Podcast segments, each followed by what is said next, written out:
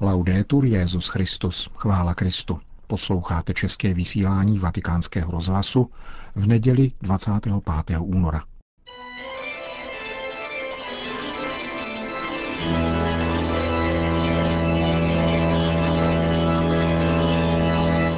Komentář Církev a svět připravil a hovoří otec Richard Čemus.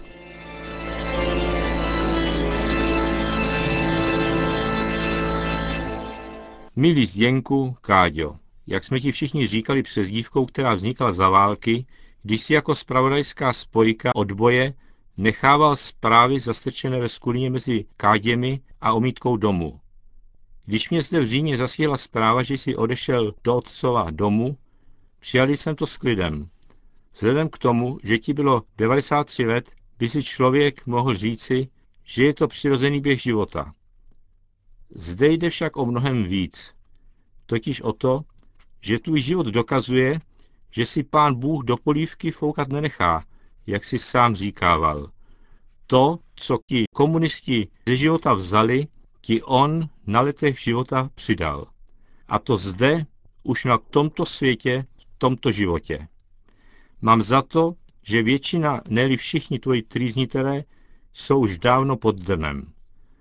Vzpomínka na tebe sahá daleko do mého dětství.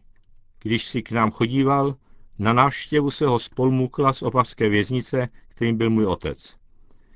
Vynořují se ve mně vzpomínky na skautské tábory, které si stačil organizovat za ten krásný krátký čas od 68. do 69. roku. Žijí z toho dodnes.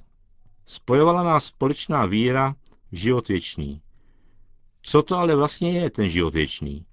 Vždy se nám vysvětloval tak, že začne, až tento pozemský život skončí. Ani jsme se neptali, jak může život věčný začít, když je nekonečný. Zdálo by se, že Bohu na tomto životě zas až tolik nezáleží a církev, že má za úkol chlácholit lidi odkazy na to, jak to bude báječné, až konečně začneme v nebi žít. Hlavní bylo uvěřit, že existuje život po smrti. Ovšem německý písničkář Wolf Biermann měl poukazů na budoucí bezstřídní radostný život socialistické společnosti tak plné zuby, že si dovolil skromně poukázat na to, že existuje také život před smrtí. Úplný objev. Dovedu si představit, že jste měli v kriminále asi v chvíle, kdybyste nejraději vyběhli v Opavě na Krnovskou ulici a křičeli z plna hrdla, že se vám chce před smrtí také trošku ještě žít. Ale právě proto tam byli asi ty mříže aby se to neudělali. Kdyby bachaři četli doma tajně Bibli, tak by se asi podívali, jak Pánu Bohu na tomto životě záleží, že dokonce odměňuje své přátele dlouhým životem na zemi. A dělá to vždycky. Už v desateru čteme, ctí otce svého i matku svou, aby dlouhoživ byl a dobře se ti vedlo na zemi. Uvěřit v Krista a žít podle božích přikázání neznamená snižovat si kvalitu života jako investici, abych si zasloužil nebe. Už tento život má svoji věčnou hodnotu, protože ho Kristus posvětil svým boholictvím.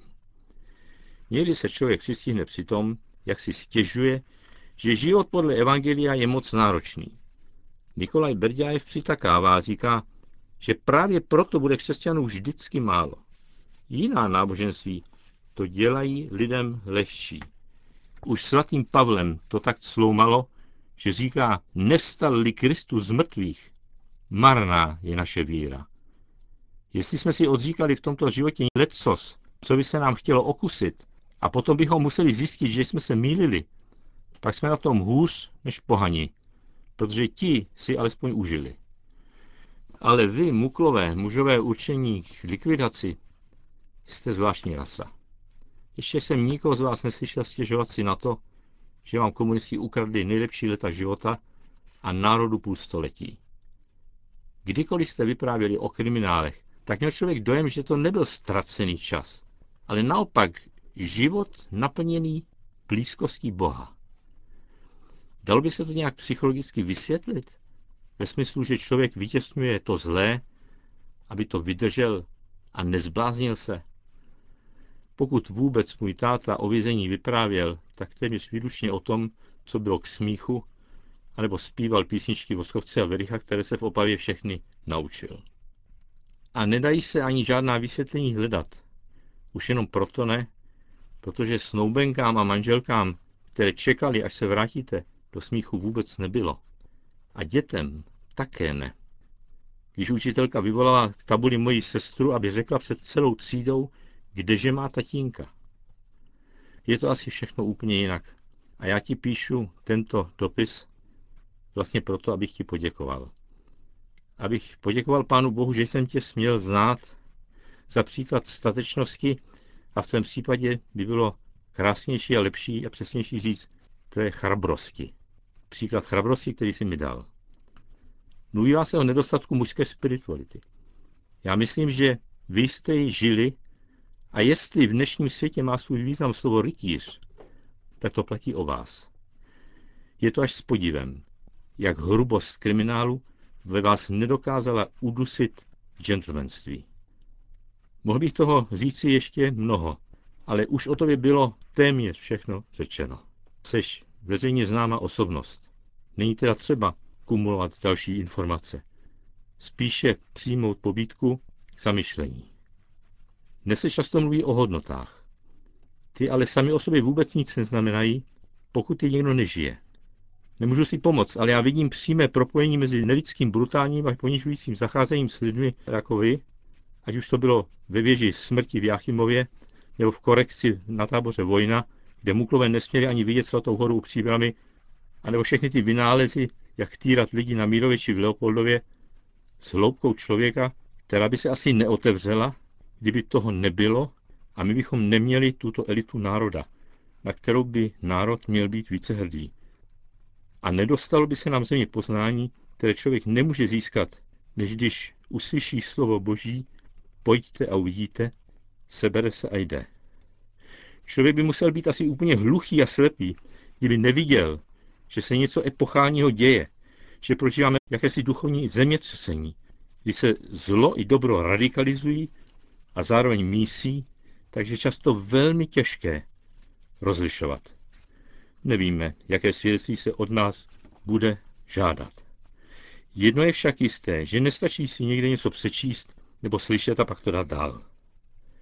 Karl Rahner řekl památnou větu, že zbožný člověk, tedy křesťan, v budoucnosti buď bude mystikem, anebo vůbec nebude.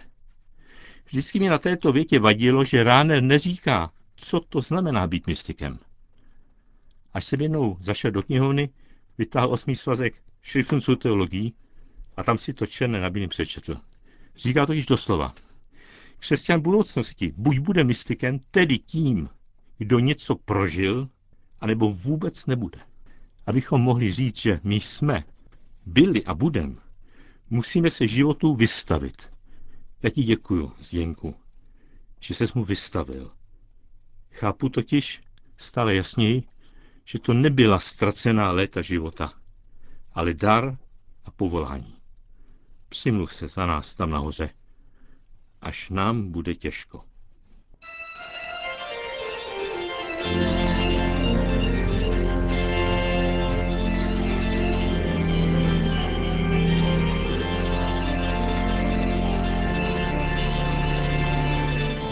To byl komentář Církev a svět od otce Richarda Čemuse.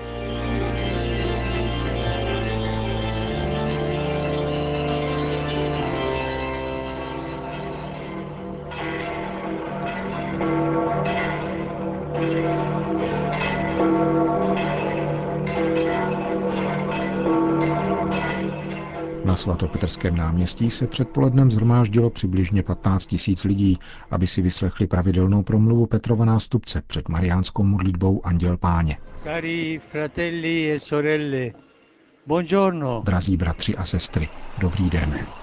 Il Vangelo di oggi, seconda domenica di Quaresima, Dnešní evangelium druhé postní neděle nás vybízí, abychom rozjímali o proměnění páně. Tuto epizodu je třeba klást do souvislosti s tím, co se přihodilo o šest dnů dříve, kdy Ježíš odhalil svým učedníkům, že v Jeruzalémě bude muset mnoho trpět, že bude zavržen od starších velekněží a učitelů zákona, že bude zabit, ale po třech dnech, že vstane z mrtvých. Tato zvěst vyvolala krizi u Petra i všech ostatních učedníků, pro které byla nepřípustná myšlenka, že by Ježíš měl být odmítnut staršími lidu a potom zabit. Očekávali totiž mocného a silného mesiáše, který bude vládcem. Ježíš se však prezentuje pokorně a mírně, jako boží služebník, služebník lidí, mající obětovat svůj život a projít pronásledováním, utrpením a smrtí. Jak ale následovat mistra a mesiáše, jehož život má vyústit v takovémto údělu? Tak smýšleli. A právě proměnění jim poskytlo odpověď. Co je to Ježíšovo proměnění? Je to anticipace velikonočního zjevení. Gesù prese con sé i tre discepoli, Pietro, Giacomo e Giovanni. Ježíš vzal sebou tři učedníky, Petra, Jakuba a Jana. Vyvedl je na vysokou horu a tam se jim na chvíli zjevil ve svojí slávě, slávě Syna Božího. Událost proměnění tak umožňuje učedníkům pozitivně se vyrovnat s Ježíšovým umučením a nebýt zdrceni. Uviděli ho, jaký bude po umučení, až bude oslaven. Ježíš je tak připravuje na zkoušku. Proměnění pomáhá učedníkům i nám chápat, že Kristovo umučení je mystériem utrpení, ale především darem lásky, nekonečné Ježíšovy lásky. Událost Ježíšova proměnění nahoře nám umožňuje lépe porozumět jeho vzkříšení. Pro pochopení tajemství kříže je nezbytné vědět předem, že ten, kdo trpí a je oslaven, není pouhý člověk, nýbrž boží syn, který nás zachránil svojí láskou, věrnou až do smrti. Otec tak znovu opakuje mesiášskou deklaraci svého syna, pronesenou při křtu na břehu řeky Jordán, a nabádá, toho poslouchejte. Učedníci jsou povoláni následovat mistra s důvěrou a nadějí, navzdory jeho smrti. Ježíšovo božství se má zjevit právě na kříži, právě v tomto jeho umírání.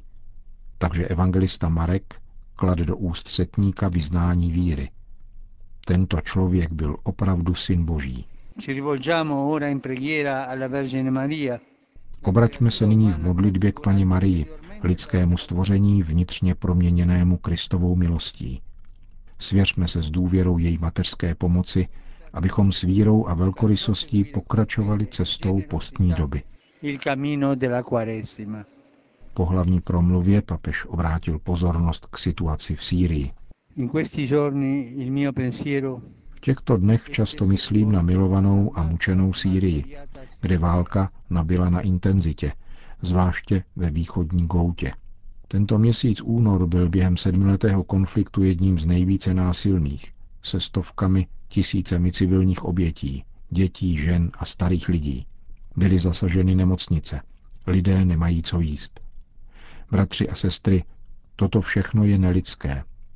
Nelze potřít zlo zlem. A válka je zlo. A proto důrazně vyzývám k okamžitému ukončení násilí, umožnění dodávek humanitární pomoci, jídla a léků a evakuaci raněných a nemocných. Společně prosme Boha, aby se tak neprodleně stalo. Po delším stišení pak začal papež recitovat modlitbu Zdráva s Maria, kníž se přítomní na svatopetrském náměstí přidali. Na závěr pak Petrův nástupce všem požehnal. Sit nomen Domini benedictum. Ex hoc nunc et usque in seculum.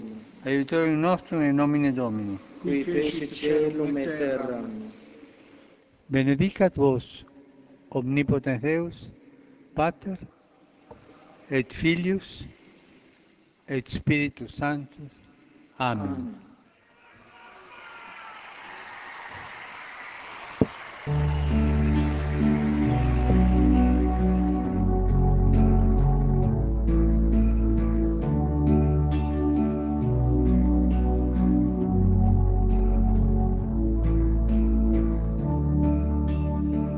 Končíme české vysílání vatikánského rozhlasu. Chvála Kristu. Laudetur Jezus Christus.